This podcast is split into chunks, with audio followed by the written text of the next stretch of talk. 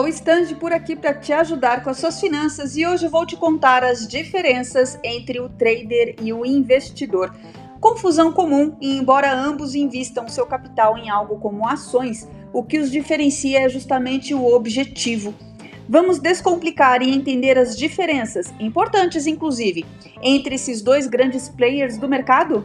O trader é um especulador que, como a própria descrição diz, não está interessado na qualidade do ativo, somente no seu preço.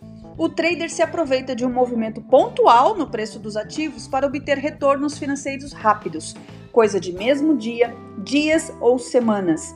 Os métodos mais utilizados na análise do trader são gráficos e notícias pontuais, e raramente o seu foco é fazer parte da sociedade de uma empresa. Ele está mais interessado nas oscilações e ganhar dinheiro com isso. Devido à alavancagem, as operações do trader são vistas como de alto risco se comparadas com as do investidor. E o investidor, diferentemente do trader, o investidor foca na qualidade do ativo, pensando sempre no longo prazo. Sendo assim, as oscilações de preço no curto prazo não interessam muito o investidor, e o mais comum é que os investidores tenham como objetivo os ganhos de dividendos e juros. O investidor geralmente usa a análise fundamentalista para a tomada de decisão. Isso significa que ele analisa a projeção de fluxo de caixa, faz pesquisas sobre a estratégia de crescimento da empresa, conhece o cenário macro do mercado e todos os demais indicadores que podem influenciar no desempenho da empresa. Se fizéssemos uma lista entre as diferenças do trader para o investidor, teríamos mais ou menos essa listagem.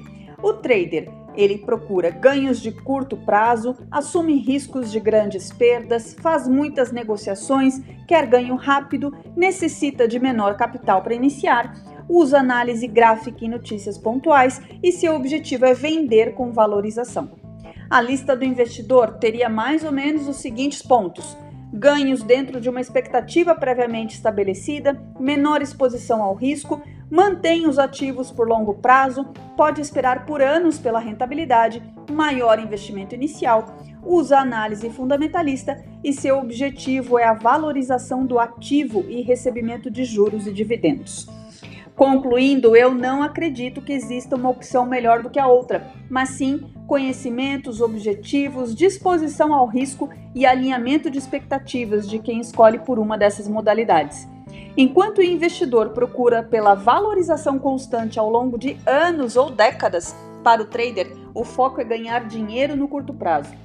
Vale lembrar que nada impede que o investidor seja um trader e vice-versa, e não tem nenhum problema em escolher especular mas existe sim um grave risco se você decidir especular sem saber o que está fazendo e sem ter um planejamento financeiro pessoal.